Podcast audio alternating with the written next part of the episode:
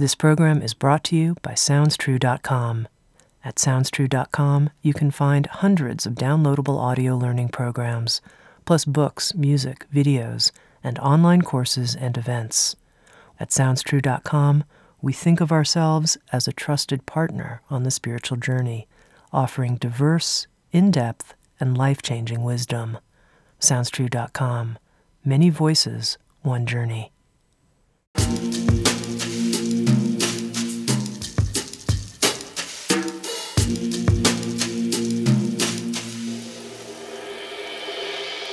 You're listening to Insights at the Edge. Today I speak with Dee Joy Coulter.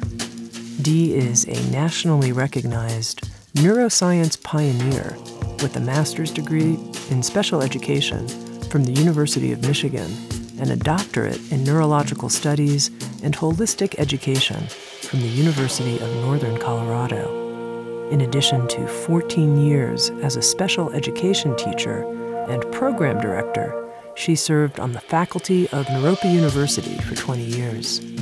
With Sounds True, Dee has released a new book, Original Mind Uncovering Your Natural Brilliance, and the audio program, A Guided Tour of Brain Development. In this episode of Insights at the Edge, Dee and I spoke about how to regain the ability to experience the world as a baby does and why we'd want to do this we talked about how the creative mind values emptiness and an open focus, and the importance for creativity in being able to tolerate ambiguity. We also talked about what we can learn from orality based cultures that were pre literate. And finally, how to enjoy thinking as a rich, multidimensional experience. Here's my conversation on uncovering your natural brilliance with Dee Joy Coulter.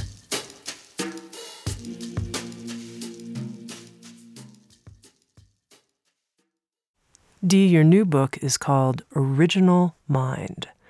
To begin with, can you tell us what do you mean by this term, original mind? Well, that's a very funny first question because it is a mystery to me as well. And it was a title by committee in a sort of a way. Um, I had more uh, guidance uh, toward the subtitle, and the first, the title, "Original Mind," I, um, I think originated because we begin with the blankness um, of a baby's mind. It's not that they're a blank slate exactly, but but in terms of what their mind is doing, it's fresh and empty. And then at the very end, I'm asking people to entertain the possibility of dropping all of the wonderful skills they will have developed and cultivated and reclaimed to see what it's like to have an empty mind once again. So it does have a beginning and an ending that is as empty as the original mind. So let's talk a little bit about what a baby's experience is like and how do we know that? I mean, how do we know that a baby's experience is fresh and empty in each moment? Part of the way they do that is that they look to see whether a baby fixes their gaze on something. I mean, even two, three week old babies, um, they'll rivet their eyes onto something that catches them, and then they'll avert their gaze to something that's distressing. And the things that distress them aren't images as we know them, they're motion paths, is the best thing to call it would you like to hear a couple things that they've done? Yeah. Um, one of the things that intrigued me early on was that they would take a black backdrop and somebody wearing a black leotard and darkened extremities so that everything was black, and then they'd put these little LED lights on the joints and have the person walk across the screen so all you'd have on the screen would be these squiggly lines from the elbows and the wrists and the hips and the knees and so on. And it would look, they'd undulate kind of like musical score in a way. And the baby would be fascinated with that. But if you took that and messed up, let's say, an elbow joint, so that it protruded forward and back instead of backward and then back to the midline, that would be very distressing, and the baby would look away. Now, that's not an image. That's just the energy field, you might say, of an image. They could do the same thing with very, very young babies, looking at pictures of co-eds or fellows in college where they'd pick here are a hundred pictures and will you show me the ten that you think are the most handsome or beautiful they'd ask the college students and they'd take those pictures that were extreme glamour or we would say lacking in beauty and they'd show them alternately just on the screen. And the babies would rivet to the ones that the college students thought were attractive and avert their gaze from the the ones that weren't attractive. And you say well, wow they can already tell what the standard for beauty is. But they can't be looking at the face because they can't recognize faces yet. They're looking at the configuration of light patterns bouncing off of the faces. Uh, you could take a mask and put it in front of a baby and it had two eyes and then maybe the mouth and the nose below it, very distressing. You put it in the proper proportions and they're fine. So we get it that they're that they're seeing the configuration behind the images. And we then could say, okay, there's a way to process energy and there's a way to process events or the field and the form and all of physics will say the same thing that that uh, anything we look at, if we could return to just the vibratory information, which is what the brain takes in anyway, and catch it before it turns it into a perception, uh, we'd have something pretty darn special. Uh, the first part of the book begins with a story of a of a monk I encountered when I was teaching at Naropa, and he was new to this country and young, and very interested in neurology, so he wanted to know what happened when he looked at a flower. And I thought, okay. And he didn't speak English, or at least he didn't let on that he did, and his translator was the one that was stuck with the job. And so I tried to explain how the brain processes images. And you could tell he got bored so fast that I couldn't finish my sentences. And he shook his head and he said, no. And he, in Tibetan, said again, I look, I see a flower first time. And then he turned his head and said, I look, I see a flower first time. What's happening? And, oh my gosh, he means every time he looks at the flower, it's not there until it comes into form. So he could slow that process down from the energy field or the wave patterns and then watch it turn into an image. And I think his biggest question is what's the matter with us that we solidify things so deeply that we don't get that what's out there at a very deep level is just the energy field. And how do you teach people that turn everything? It's like King Midas's touch. Everything we touch turns to gold. Well, everything we touch solidifies and has a name. And if it doesn't have a name, we can't see it. You know, pretty soon we can't see what we don't already know. Young children still have the capacity to see what they don't know, and they say, "What that? What that? What that?" But we don't say that. So the baby is teaching us, and if we go reclaim those skills, it's teaching us how to see the world before it got named, before it took form. And and that's what some of the great artists were trying to do too, especially in the 70s.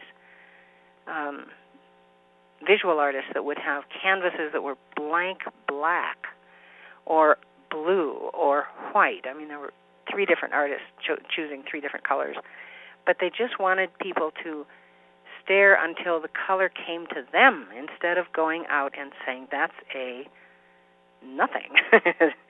so it, they'd stymie them by taking away the images and see if we could begin to reclaim that ability to let something come to us instead of go out and get it all the time. So that's part of what they what they experience. And then we see what happens when people who've been blind all their lives are suddenly given an operation uh, and now they can see. And great drama, and they take off the bandages and they don't see anything. All they see is as they describe it, because they've got all their other senses going just fine. So they see motion and they see color and they see uh, light waves coming at them, but they don't see objects. They have to link that up with their sense of touch and hearing before they can figure out which of those wave patterns consists of flower and which one is chair, and it, they have to struggle to bring it into form. And if they're beyond about 13, 14 years old, they usually hate the surgery, put on the dark glasses, and pretend they can't see again because it's so hard. So hard to bring that one sense up to even a secondary backup strategy to match their other senses. So, yeah, there's things like that that help us to understand that the baby's experience is a world of sensations that gradually, with the advent of language and with the ability to bring things into form and recognize them or reform them, um, turns into perceptions. And then they have the language which solidifies that. So that's what's going on at first. And if we can go back and pick up sensations, we can look at nature in a new way. We can look at what's happening with avalanches. We can look at systems. We everything we see has a freshness because we can go back to its true nature. So I love that. It was very hard to ask the reader to start with that because, and I was thinking, oh no, I want to take them through the reconstructing of their mind so they see how it happened. But here we are starting with the most complex idea of all. And to make it really simple, which was my goal, to, yes, the science is there and it's really strong, but you don't have to be a scientist to read this. So, is part of what you're saying, Dee, that perception, and we can just stick with visual perception for a moment, okay. that it happens in a sequence and that we can peel back that sequence? So, when you were talking to the Tibetan monk, at yes. first, there's not a label, there's not a form, there's just vibration. And then I know you're a neuroanatomist, so maybe you could take us through what's happening in the brain that this sequence unfolds. Wow, that's pretty tricky. Um, because my commitment is always to make it really simple for folks. And when we take any information in from any sense at all, the first thing it does is take in wave patterns. So even though we could swear our eyes are seeing objects, we're seeing a translation. The brain is translating the waves. It takes to the retina, and the retina is set up in such a way that there's a, a vote, you know, the, all the different rods and cones that are waiting for information, waiting for the wave patterns, are waiting to take a vote. And if it's in the middle of the eye, where we see very clearly, then the vote is every every um, every neuron that's receiving that information will take it to the back of the head where the visual cortex is and tally it up and say, this is what you just saw. It's a little bit slower. You know, we're talking nanoseconds here, but it's slower than the edge of your eye, the periphery, which tallies right on sight because every single neuron is only carrying maybe 10 votes. And it's easy to do a sh- quick tabulating. So we can see, if you were a bird watcher, you kind of have a sore neck by the end of the day because you're going to use the corner of your eye to see because it's faster. You can't see color, so once something catches your eye, you're going to turn and look directly to get the full information. But you're going to see best out of the corner of your eye. Teachers know that. You know, teachers always have.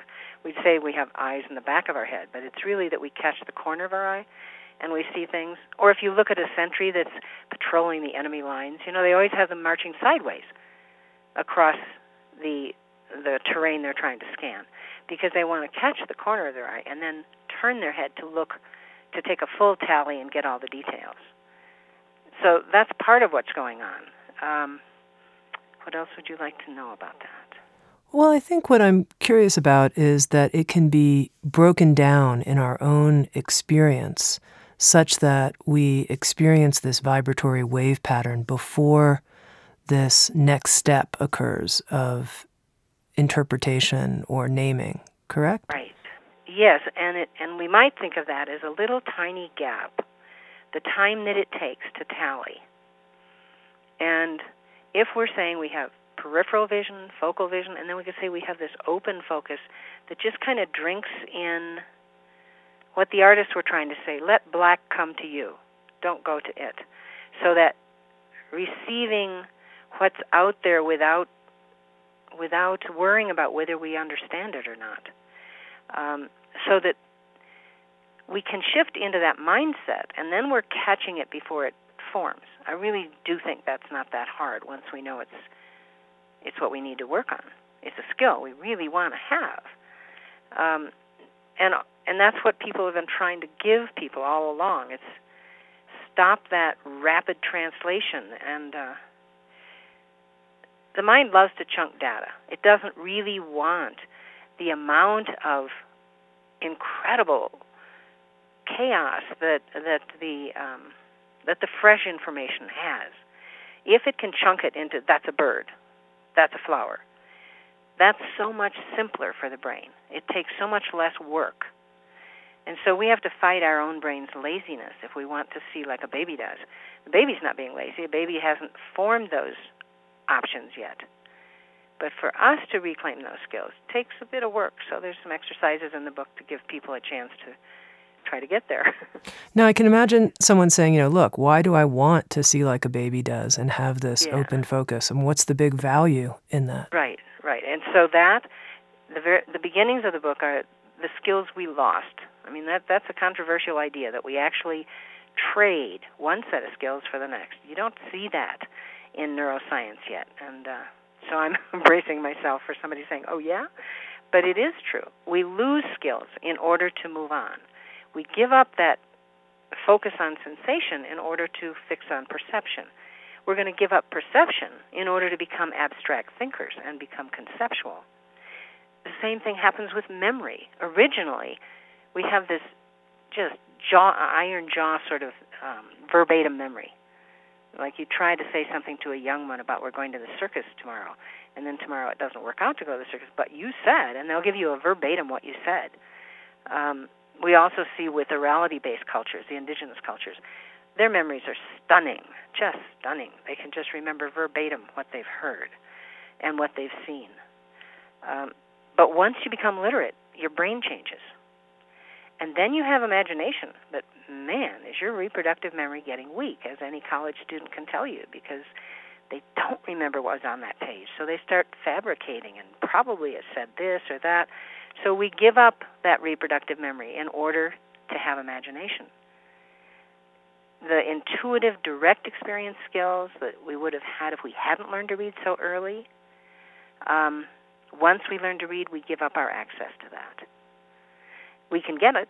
We can. That's part of the book is trying to give you a chance to pick up the skills you never got because you went into literacy when you were a young child because cultures that never did literacy have skills we just don't even believe. But we can learn them. We can learn to sense sacred objects. We can learn to feel space. We can learn how to change our whole outlook on life if we have a deep sense of familiarity about something. And some people do. Some tradespeople, some ship captains, some weavers, some artisans who do things so long that they are so into the nuance of it that we can't even imagine what their experience is. So there's just stuff we've lost. Most of those things that we've lost engage a direct knowing, engage the body in some way. And we're looking at a culture now that is facing tremendous difficulties because the issues at a systems level are in crisis. And we're looking around trying to explain to people that it's a problem. And we've got people trying to decide whether there is such a thing as, say, climate change because they can't understand systems because they're just using their brains. They're just using their minds in a mental way. They don't bring their body to anything they know. Therefore, they really can't know systems. And we're at a time where we better hurry up and figure out what a system is before they they take us down. So the only way we're going to become systems thinkers is to go back and claim those body skills. We have to bring the body and the mind together, or we don't get what's out there. Now, help me understand, Dee, because when you talk about systems thinking, that right. seems to be the type of thinking that requires quite a lot of abstraction. How is the body part of systems thinking? Right, and, and that's what's that's what I'm hoping. By the time the people are at the end of that book, there's nothing in it that a high school student can't understand easily, because one of my readers was a high school graduate and would have struggled with understanding anything I, that I asked them to draw on with a college education. So I wanted it to be available to everybody. So people can understand systems without without the abstract scientific things that you read about. If somebody's a really good plumber, I mean, I'll watch them work on things and and I'll ask them what they're doing. They say, "Well, it's just that there's a lot of moving parts." and so they're watching all of the issues that could be at play here. And an electrician does the same thing. And a good cook does the same thing. They they make accommodations because they've changed something in the ingredients. So they look at the whole system in a new light. But they do it because they're bringing personal experience to it. They're bringing a felt sense. You know when they drilled for those Chilean miners um, a year yeah. or so ago, and one of the drillers, actually, is from Colorado, and he was being interviewed by Anderson Cooper, and Anderson Cooper said, "I understand that you put your feet on the top of where the drill is." And he said, "Oh yeah, because that's how I know what the drill is going through because the terrain is so irregular. I have to know whether it's chewing up the bit or whether it's going through rough rock and it'll pop through." You know, and they went two miles down and they missed their target by like a foot. It was un- unreal. But he did it not by mental an- analysis, but by a felt sensing. He understood the drill and all, but his body is what got him to do it right. And when you really look at anybody who's gifted, they're going to, if you ask them, they'll tell you what their body's doing. So, understanding anything that has a lot of moving parts, whether it's baking a cake, um, getting that drill to behave properly, and knowing when to pull it out and put a new one in, um, understanding the biofield that you're looking at and how the animals are interacting or what's happening to the bees right now or how do you intervene on a system you have to feel those moving parts. Now what if it's a complex engineering problem? Am i feeling those moving parts? and they're going to say the same thing. They have more intellectual abstraction they have more mathematics they're playing with but if you really play with math and that's unfortunate that we've frightened people about math because really, in order to think about math, we just have to be willing to feel a high speed thing going on in our head. And I could tell you what that is in a minute. But but if you can play with mathematics, it turns into moving parts. And you're watching the vectors and the transformations and the impact of titrating this and rebalancing that. They wouldn't love it if they didn't get a felt sense for it. So anything they're they're really doing, um, they bring their body to. If they're really really good, they're bringing their body to it. And if people learn how to wake their bodies up, then they can add that to whatever their path might be. And we can look at our problems, and we get it. We we get the cascades, and we get the transformations, and we get how to track change and there's there's lots of exercises toward the end there where where we're looking at how systems really work and the brilliant interventions that people come up with that are so small and so simple, and they just cascade into changes. Um, so it's it's not hard. It's just not hard, and people that have been trying to explain it as a mental activity make it look so hard. and it's really hard if all you use is your mind if you put your body mind together, it's not a hard job at all. Okay, so you mentioned how at each stage of our development, there are skills that we've lost.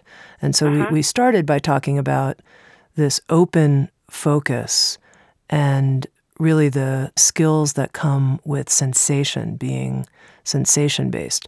So tell us a little bit more, first of all, about how we reclaim what we lose when we move from sensation to focusing more on perception. How does that shift happen, and then what have we lost, and how do we regain it? So let's just start there. Okay. So I think the primary way that it shifts is that we get overly invested in naming, and it's inevitable because the brain wants to chunk the data. If it can give it a name, then it simplifies the what's the incoming signals the signals coming in are um, are pretty complex. And if the brain can just say ah flower, then it it has a, an easier time. So we're almost a, addicted to language. It's going to happen if we can make it happen because the brain wants it to. So, what we end up having to do is peel off that chatter in our heads that is, it gets incessant by the time we're adult, and we run around and we're just we're inventorying our world and seeing it again. Yep, yep, yep, yep, and it's almost like a little little calculator in there or something. So we have to figure out how to savor a, a sense of wonder, a sense of of um, radiance or curiosity or the glowing qualities that a baby has. Uh, so you could go to, let's say, right now there are an awful lot of birds hanging out because it's spring, and so you can look at a bird, you can name the bird, you can see a cluster of birds, you can do all sorts of things with perception. But every now and then, when the birds are filling up a tree or a telephone wire, and all of a sudden they rise up together in the sky, you could feel that arising feeling inside instead of bird, bird, bird. You could go from the images to the wave pattern, from the object to the sensation before the object. So you could let nature's natural movements become sensations for you, and and it, that's easy. You can look at a field that's, um, let's say it's it's wheat or something, and you can see it. You can look at the particular grains, and you can look at the field and say that's wheat, or you can watch the wind go over the wheat and see the movement or the motion path of the wind on the wheat. Well, now you're looking at you're looking at a bigger phenomenon you're looking at the wave properties of nature, giving you an invitation to back off. So I think it, it just just taking a walk outside. You can. I remember a great tap dancer who would go down to New York City and listen to the traffic, hear the frequency patterns within the traffic, and invent footsteps, invent riffs. Because he was picking up not on the objects and the events that were happening, but on the wave patterns you just flip it. It's almost like going from an AM to an FM station or something. Once you get the hang of it, you can do it everywhere.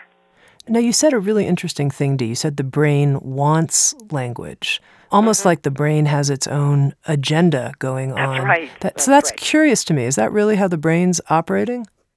Yeah, yeah. It just, um, it really, really has very little tolerance for randomness if it can create order. In fact, the explanation with with the monk we talked about at one point, when I had to explain what was happening when he was converging into flowerness, I was explaining that that the brain has chatter, you know, random chatter, and when something organizes, it creates a signal instead of just a random random uh, array. And so once there's a signal, it can go through that chatter, and it can be the tiniest signal you could imagine. And it becomes, because it's what they call coherent, because it comes together, it, it's steady, and the brain can pick that up really easily. And it can only pick it up because the background is chaos. So the brain depends on chaos to create order, and he was riveted by that. But the translator had no idea what the word for chaos might be, and uh, in Tibetan, and so the, the monk was just staring at me and just trying to figure out what I was saying. There was something he wanted to have, and the translator couldn't give it to him. And then he said, "Oh, zangi zingi, zangi zingi," and I said, "Yes." And so that was the end of the interview because he didn't want to know anything else, and I didn't have to ask what zangi zingi was because those sounds you're going to have them be chaotic. And yeah, it was yes, it's chaos allows you to have order. And he was quite pleased that we're so fixated on order, we won't let the chaos have its turn. But if you can, it's great. And when you talk to creative thinkers, they, they work on deconstructing how they have it put together. If they can bring it back to its parts and not have it come together yet, they have a chance to bring it together in a new way. And that's their tolerance for ambiguity is what I ended up calling that one.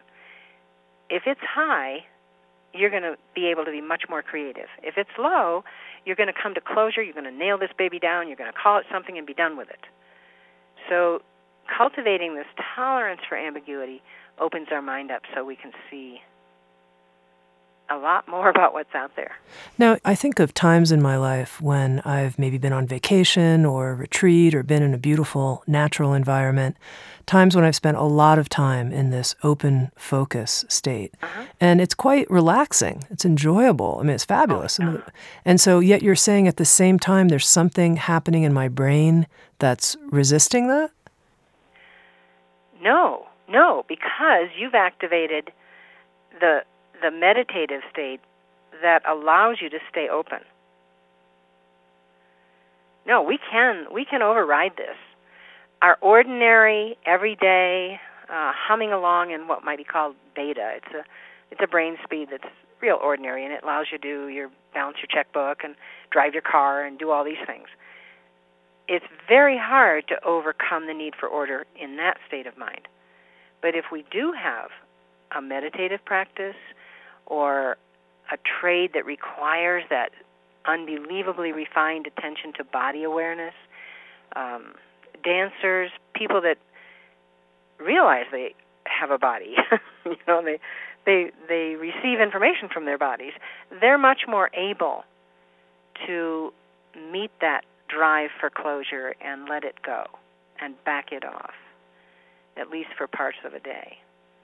And when we can when we can stretch our tolerance for ambiguity, that's what you know that whole notion of in the in the expert's mind in the beginner's mind there are many possibilities in the expert's mind but few because the expert is nailing it down nailing it down and nailing it down. But the beginner's mind is backing off and opening up.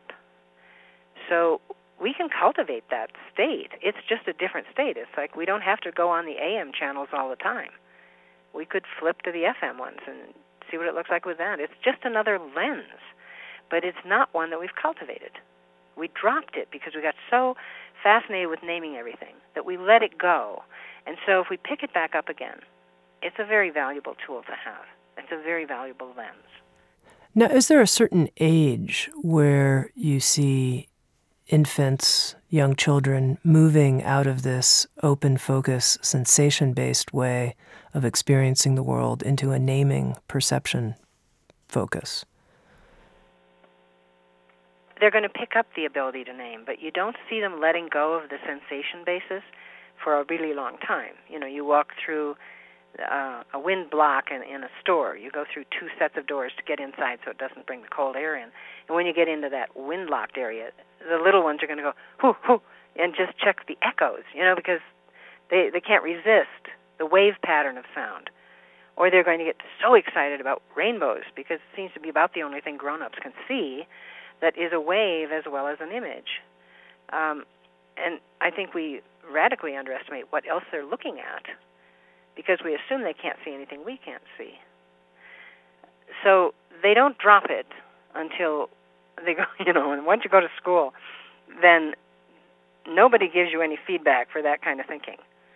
You're supposed to get, they'll say the child finally learns to distinguish uh, reality from imagination. And I think, oh my gosh, that's not what's happening at all. You're asking him to let go of a way of seeing the world and only see it your way. So they don't let go of it as much as they're they're told they have to buckle down and do this other thing. So we accidentally or inadvertently shape that out of them. The the culture of school is a culture of outward event-based thinking. Well, so right at that point, Dee, because I know you've done a lot of work mm-hmm. with education, what would be, in your view, your recommendations for educators such that we don't lose so much of this early ability, this early open focus ability? How could we be trained in schools differently? Well, for one thing, we have to give the teachers that experience themselves. They have to reclaim it and have a good time with it too. Um, they have to be given the space, and, that means the time space, where their agendas for what they're supposed to do with the children is much looser because there was a time when teachers could decide what to teach, but somebody told them how. and then they decide, well, you can decide how to teach, but this is what you have to teach. Now we're in an era where not only what you have to teach is set out, but how you're supposed to do it is set out. So their teachers are are losing the art of teaching and having to just do the technical aspects of it. So restoring their ability to uh, awaken their artfulness in teaching would be a piece of it. Re-infusing the arts themselves into the curriculum is another piece. Music, for instance. I mean, music is so insubstantial. It is nothing but wave. You know, it's it really is that realm. It's as close as we can come to it. Um, so the more there is music, the more children are using their larynx to sing instead of just to talk, the better. Trying to bring music back into the schools, trying to even bring the visual arts, certainly the movement arts, um, elocution. Gosh, there was a time when people were doing um, what did they call it?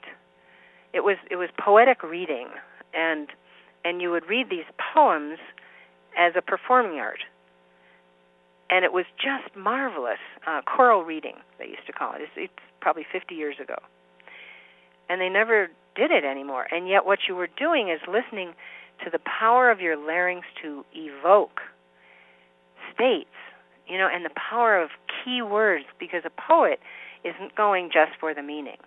They want the sound. They they would hear that zungy zingy of course is chaotic sound. They're looking for a sound to convey the meaning so that those two goes together, the sense and the sound. And the sense and the meaning. And so there's a way to give children that that capacity again. We've got an awful lot of kids who have written off their minds entirely, so we have to we have to engage them again in loving to think.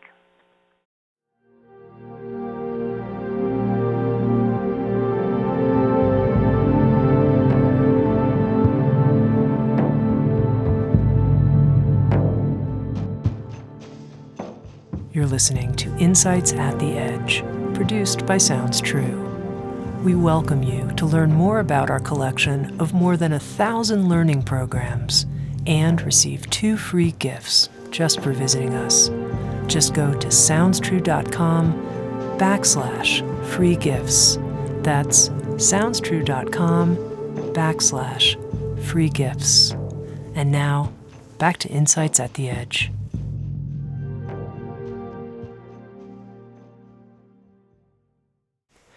Do you have a sense of when the right age is, in your view, to introduce reading?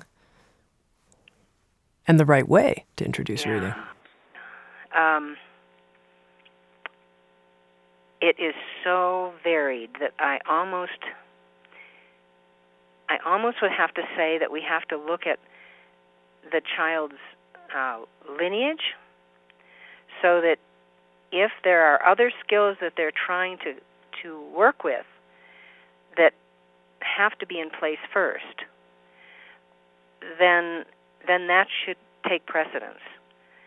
So if you were to take um, a child who's who has an orality-based background, who has been taught to learn by transmissions within his his or her culture, that is so precious that you don't want to supplant that at an early age if you can help it. So I would say that reading ought to be an oral practice until maybe fourth grade or fifth. Now They that's pretty, that's pretty loud. radical. That's not Well, they can read. They can. You can give them the same darn textbooks if you have to, but they could read out loud, so that there there's a bridge between their the wisdom of their culture and the culture you're asking them to enculturate into. So I think fourth grade is a critical time, and this is when there are books with with African American children that are not doing well. Books, uh, what have you done to my fourth grade child? And and and they're furious because at fourth grade, all of a sudden these kids drop off. They drop off because they're coming from an environment where it isn't that it's lovely and they're paying attention to their environment. It's perhaps risky. So they have to pay more vigilant attention. And you're asking them to shut down their awareness of the outside world and use their inner speech to read. Give them a couple more years with the out loud reading so they can get their their orientation to their world straight, and they'd be fine. But when you rush them like that, they can't do it yet. Then they fall behind. Then they're labeled as not able to do it. And then their depression, you have to overcome their sense of negative self worth. So there's something about fourth grade that is probably the earliest for some children. You're going to have others that are going to read when they're three. Okay. With them, you might want to say, gee, how can we give them the magic of the world? Because they've already got the science down. so it, it's almost how do we give them the fullness of the inner and the outer life and the the oral giftedness and the literate giftedness how can we do the whole thing instead of only cater to the ones that can abandon that child's world and become literate early now help me understand the difference between reading out loud and reading silently because you, you seem to emphasize that yes it's even a, it's even an evolutionary thing when we look back um, to when people first started to read. There's a um, oh my gosh, when was it? About 300 AD. A quote where um, uh, Saint Augustine is is commenting about his mentor, who was Saint Ambrose, and he said he's he looks at the the book. It would be the Bible, but he's he's looking, and his mouth isn't moving. Only his eyes are moving but he seems to be understanding what's on the page. And that made no sense at all. So it wasn't until about 600 years later that people actually could do that silent reading. Out loud reading really precedes the silent by quite a long time, so that somebody may know how to read, and then they would read the uh, the flyer in the village square to everybody else and everybody would listen as that person read it out loud. And when that person was reading it out loud, that was the first time that person knew what he was reading either. Without reading out loud, he didn't know what it was. And when we're under high stress, we sometimes revert back to reading it out loud because we realize, I just read a paragraph and I have no idea what it said. So we go back and we read it out loud so that it's almost like recapping that oral tradition. Now I am I'm giving myself an oral teaching. Um, yeah, it's just that's the relationship. Sometimes we used to have these devices that children could talk into, so that they'd have headphones and you, and they'd read out loud, and the headphone then would come into their ear with their voice, and then they could understand it. Even reading out loud didn't make sense if it's in the air. They had to have bone conduction to get it. So the oral tradition is quite fundamental to reading. And when we go to where we're only using what we call our inner speech, it's a totally different region of the brain. It's very cool. Um, except when it starts chattering like a monkey on us when we try to meditate, then we wish it weren't there. But but once you can go inside, and by nine it's silent. Then by nine a kid can look at a page, and just like Saint Ambrose, their mouth doesn't move, their eyes move, and they know what the page says. That's a huge thing. We go from learning to read to reading to learn. And evolutionarily, what maybe just historically, there was this huge rush toward literacy when the Bible became available for people to read. And that was learning to read.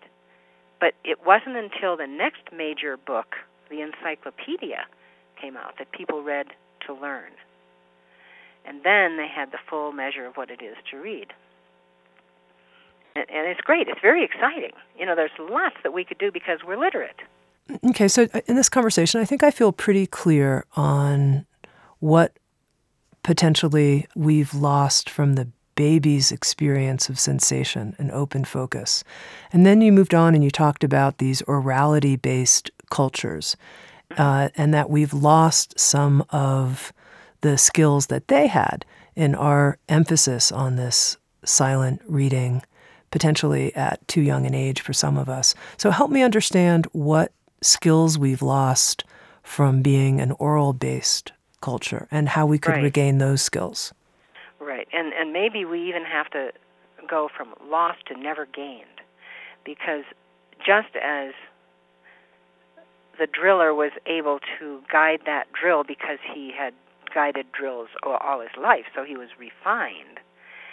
If you were non literate for an entire lifetime, and so were your ancestors, and you're receiving the teachings from them as well as from today, and you don't have literacy altering your brain yet, and you're now 20, that's different from what if we wait one more year?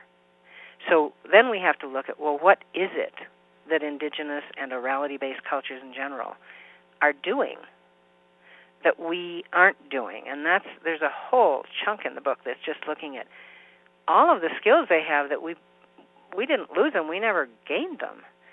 Um, their ability to sense land that's sacred versus land that isn't, or pick up sacred objects. We can do some of that. We don't think about it. We we can kind of sense wh- which objects in somebody's living room are heirlooms or sacred objects. Um, they have direct contact and communication with with their ancestors, and and many of us don't. Some of us do, but we don't run around talking about it because it's probably too strange.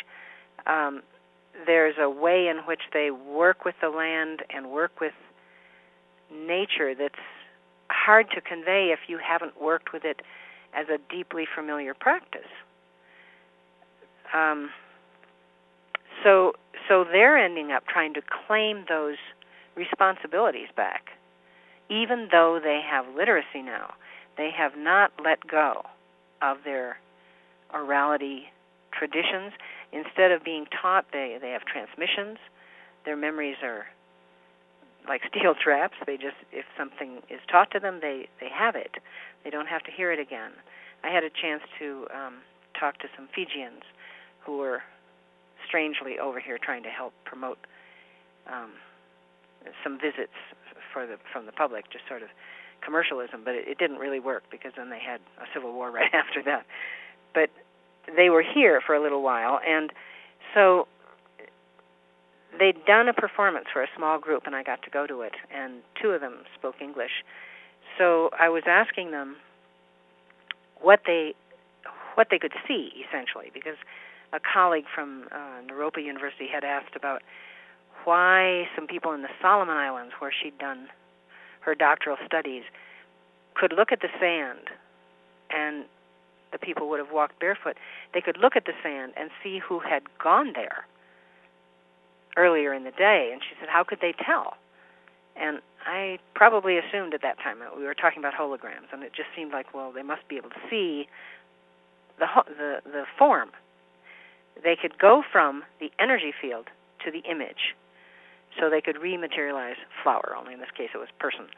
So I I remembered her question and I asked them, I said, Now, if somebody from your village walked along the sand and they were gone, you could look at the sand and see who that was, couldn't you? And he said, Yes. And I said, So what is it you see? I think if I'd said, How do you do it, he would have caught himself and not talked to my talked to this strange Anglo lady. But but he just said, Well, you see the form and the structure rising above the footprint. And then he was a little bit taken aback that he'd told me that. But we went on to talk about other things. And the other day, I was talking to these Tibetan painters who were painting the wall in my house, and the one fellow was talking about his daughter who was seven years old and in school, and he was kind of concerned that she was going to lose her culture. And and he said, you know, I never learned, I never went to school.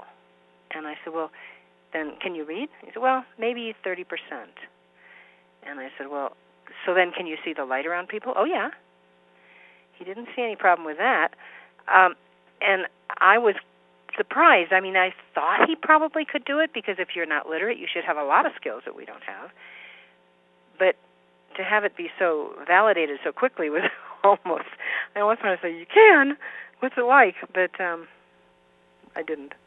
But now, Dee, I, I imagine someone listening who's thinking, well, look, I want to have those skills. I want to see the light around people. Mm-hmm. I want to mm-hmm. connect to the land. I want to be able to know the sacredness of objects in space, but I also really enjoy the benefits of literacy and the critical thinking that it gives me, et cetera, et cetera. So, I mean, I, I want it all. Good, and that's exactly what I'm trying to give people. I see no reason that it has to be either or, because we can reclaim or learn for the first time all of these things.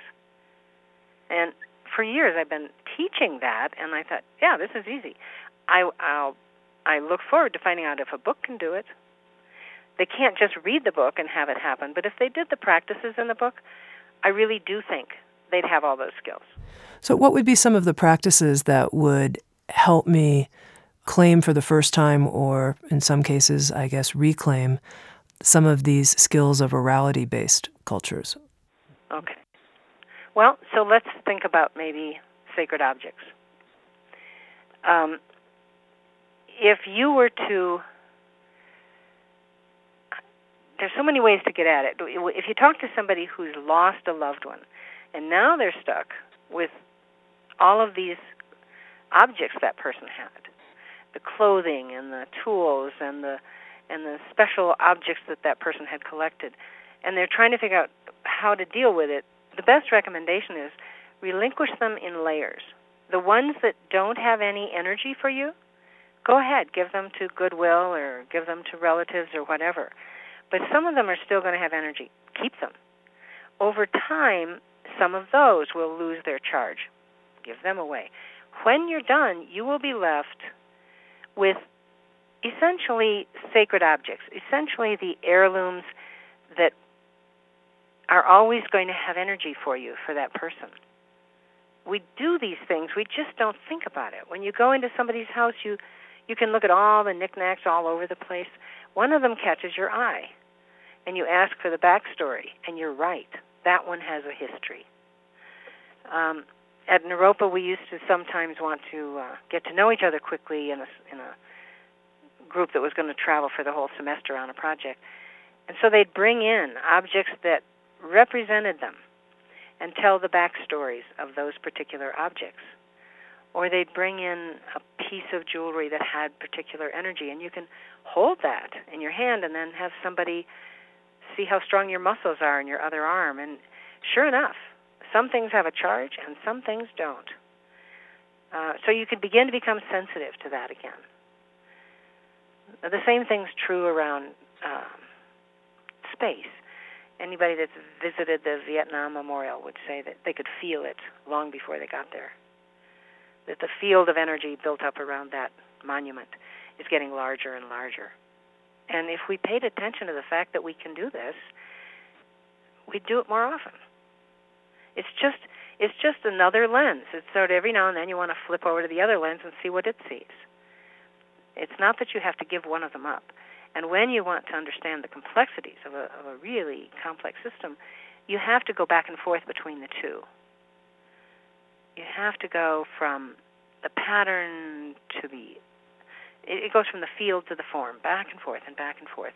We even we even know how the brain's doing that. Um, it's really very nice. So that, and we're actually also going from very slow, looking at a, like let's say you have a puzzlement, a problem, and you don't know how to solve it because it's got so many moving parts. Either people whose needs are there, or step you're going to take in a business. You mull each of the variables, and you ask yourself, "Have I considered all the variables?" and maybe you haven't yet. So then you say, well, I'll think about it again tomorrow. And at some point you'll decide, yeah, I've got all the variables now. At that point, you might have found what you can do. Some people, at that point, they take a nap. At that point, they walk in nature. At that point, they take a shower. They do something that clears the palate in a way. And so they're holding all of these pieces in a very dreamy, slow brainwave state called theta. And when they're ready, there's a, a way that we may have discovered how to do this. We just say, okay, hit it. And we're asking for a core of cells that can link up to these random theta neurons that are located in different parts of the brain. It's just not necessarily a local pod. And it spins it almost like a centrifuge. It goes like instead of 4 to 8 cycles per second like theta or 14 to 18 cycles per second like beta, which is the ho hum's, you know, rational thinker it goes 100 to 300 cycles per second. And it acts like a centrifuge and brings coherence. And we get this, oh, I just had an idea. It, it happens in a flash because the spin pulls it all together. Then it can take you a half an hour to explain what you just got because it wasn't in language, it wasn't even in thought, it was just in an impulse that then had to be unpacked. and we can do that. As long as we know that's what the brain's trying to do, we know how to help it do it. Now, Dee, one of the things I'm curious about is with the advent of learning via technology and interfacing with technology so much of the time and seeing young children wanting cell phones and copying mom and dad at very young ages. How do you think that impacts our ability to experience life and thinking in the kinds of deep and enjoyable ways you're describing? I'm not sure. Um, it it sort of seems to me that each transformation we see the, the downside first. Like, let's suppose we go from an oral based culture to um, books. And then we say, well, there goes memory. Because now they're not going to remember anything, it's going to be in the book. And that's true, but here comes reasoning, because the book is organized logically. And then along came computers, and we said, there goes reasoning, because it's in the program. Yeah, but here comes patterns. So they start seeing patterns. And the patterns allow us to see things that we couldn't see with just the reasoning. So I'm not sure yet. Um, it's obvious that it's creating a brain that has different skill sets and different potentials. So if we learn to use it well, that's great. Um, as long as we know we have a full array, I would just love to see that full spectrum be uh, cultivated so we choose when to use which skill instead of only have the current what's up. In and of itself, it's it's narrow. So is reasoning. But uh, but as a tool for enriching our ability to see big patterns, as, as an ability to tease out coherence that we can't, our brain just can't even do yet because we can't take in enough data at once. Some of the stuff with big data that uh, you know it's it's not doing so well by the NSA things, but but it is incredible when it comes to trying to do something like the Genome Project, where they're oh my gosh, we're putting in staggering amounts of data from hundreds of researchers around the world, and we're coalescing that, and we're seeing patterns that in our lifetime we couldn't have generated manually. So it's not bad or good. It's a neutral capacity that can take its place with everything else. We just have to um, use it with some sort of. Uh, you know, if it's our tool, it's great. If it runs us, it's not so great. I think when a child is really young, they're what's happening is that they're not getting to log enough time with that beginner's mind gift, and it's going to be harder to bring it back when they're older you look at the people that are the most creative and you listen to their childhoods and often they spent their their life in nature and then gradually went to school. Because they and so they logged a, a broad base of beginner's mind tools and then they went on to do their abstract thinking and then they pulled them in with it to become brilliant.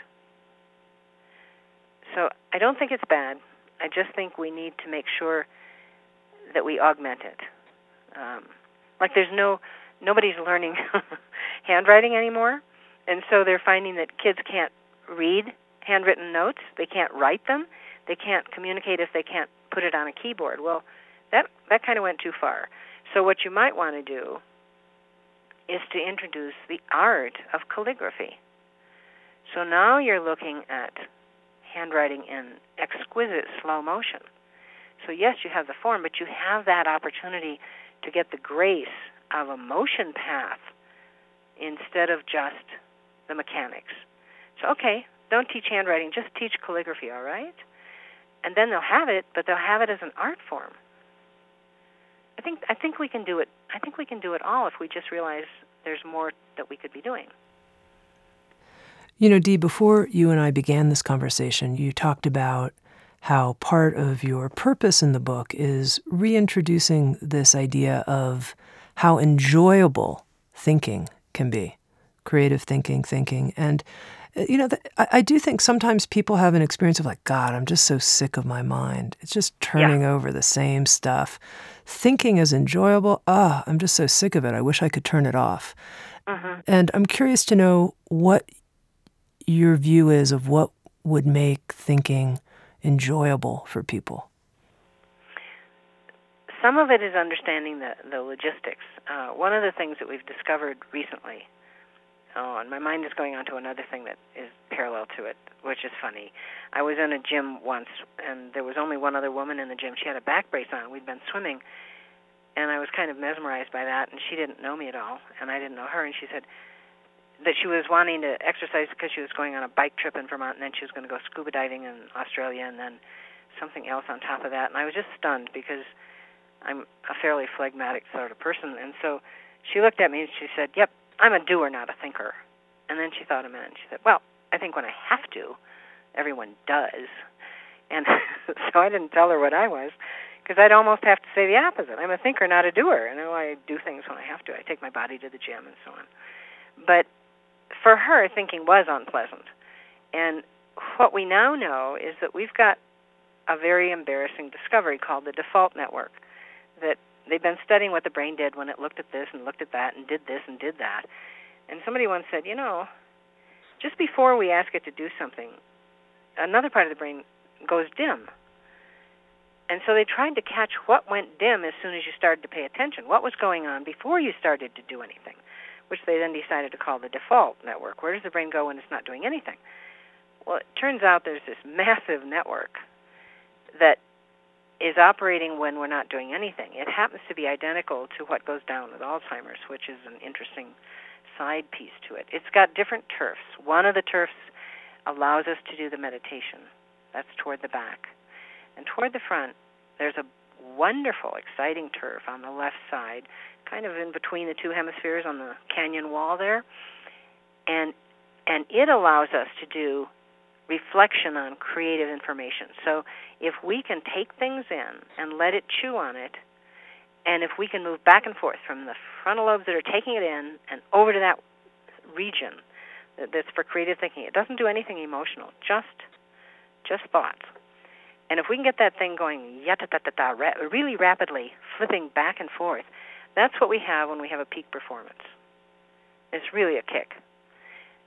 On the other hand, there's another turf toward the front that you could almost look at it as a whirlpool because it sucks you into emotional lament around and around and it's self-reflective and it's so addictive and it so loves the adrenaline that goes with it that it's very hard to pull out of that if you, if it sucks you in. Um, and so it's hard to get out. And when they were looking at that, and with schizophrenia, you've got one foot on the inner stuff in the default network and another foot on the outside. So they're trying to figure out what's real. Is this outer or inner? And they realized, wait a minute, there's another system that must be up here called a switching mechanism. Where's that? So they found that and realized that it can be faulty for the schizophrenic. It can be stuck shut for the depressed person. And it can work lickety split tremendously well for the creative thinker who's going in and out, in and out, in and out. So if the switching mechanism is really well oiled, it's a kick. It's a peak performance state. And so some of these qualities of the young child must have something to do with lubricating that because it's always part paired up in, in the creative thinker. So I don't know. We're looking at and, and meditation plays a big role because meditation keeps you from getting stuck in that depression cycle. And it can pull you back out of it so that you can just use the creative aspects. It, it's almost like we're understanding some of the mechanics now. And it does help to have a picture of what am I trying to do here? Is it just a psychological poor me, I'm terrible, I just keep, you know, doing this or doing that? No, it's just stuck. So just unstick it and and do some of the beginner's mind things and find a way to be playful with your mind, have a good time with it, do some artwork, sing some songs, get back into the world of waves and motion paths and not so much into the details that you're ruminating over. Um, there's yeah, there's certain tolerances that are just wonderful to have. Ambiguity we talked about. but um, it's nice to have a tolerance for what I would call boredom. To be able to do something frequently and not get bored by it, but get deeply familiar with it. You know, someone could say, "Well, I already drilled a hole. I don't want to do that anymore." But Jeff Hart didn't say that. He got really good at drilling because he had a deeply familiar relationship to it. And so that's the boredom stuff. And tolerating complexity is another thing. People hate it because they get overloaded with it. But if you had enough rest and enough contentment within yourself, then the complexity is just pattern. It's okay. And then you learn to share that with other people and you're permeable, you're open to someone else. You see how how you can match and care about them. And then armed with all that and letting yourself have a lot of ambiguity tolerance, you get to go into the novelty stuff. And that's where things are just popping all the time. Of course, that can get addictive too, so you have to learn to drop it, satisfy yourself, and sit down and do nothing again. you know, go back to meditating or go back to the rhythm of of a frequent practice of some sort, so that your boredom settles you back out and allows you to go around it again. Now, Dee, just finally, your book, Original Mind Uncovering Your Natural Brilliance, it covers so much ground, and I know that it's the culmination in many ways of decades of work that you've done in this field. And so I'd love to know if you had to just narrow it down to the three biggest takeaways that you hope readers will have from the book. I'm forcing you here just to narrow it down mm-hmm. to 3 mm-hmm. What would you say would be the the three biggest takeaways that you hope people get from the book? That's actually easy because I was supposed to have a dedication and then I couldn't think of anything. So I said, "Well, I don't want to have one." And they said, "Well, you have to because it messes up the page numbers if you don't." so I thought, "Oh my gosh." And I finally realized, well, there are three things that I would like to see happen. I want people to love their minds, just totally enjoy their minds. And then I really want them to deeply appreciate others' minds. Not say, oh, it's nice that you have it. No, no. Savor it and appreciate it as if it were something that you would love to have too, and that they're giving you a taste of their minds. So that the Fijian or the or the Tibetan painter gave me a glimpse of of what their mind could do, and it was wonderful. So appreciating other people's minds, so that we don't think everybody has to think like us. And then I kind of think that this will put together a sense of creativity so that we could come up with fresh possibilities for the world. I don't know what the possibilities are. They have to be fresh. We need a lot of solutions. We've got a lot of problems. But I think if people knew how to awaken their own creativity, they'll come up with all kinds of possibilities. We don't really have to worry about that. We just have to make sure they have a good time and know how to play with their minds, and then who knows what can happen. I think we're all right. I've been speaking with Dee Joy Coulter, someone that I've known here for what, Dee, is it 25 years? Something like that? Uh, more than that, young lady. more than 25 years. And she's written a new book with Sounds True called Original Mind Uncovering Your Natural Brilliance. Dee, it's always great to talk to you. I always learn so much. Thank you. I liked it too, Tami. SoundsTrue.com, many voices, one journey. Thanks for listening.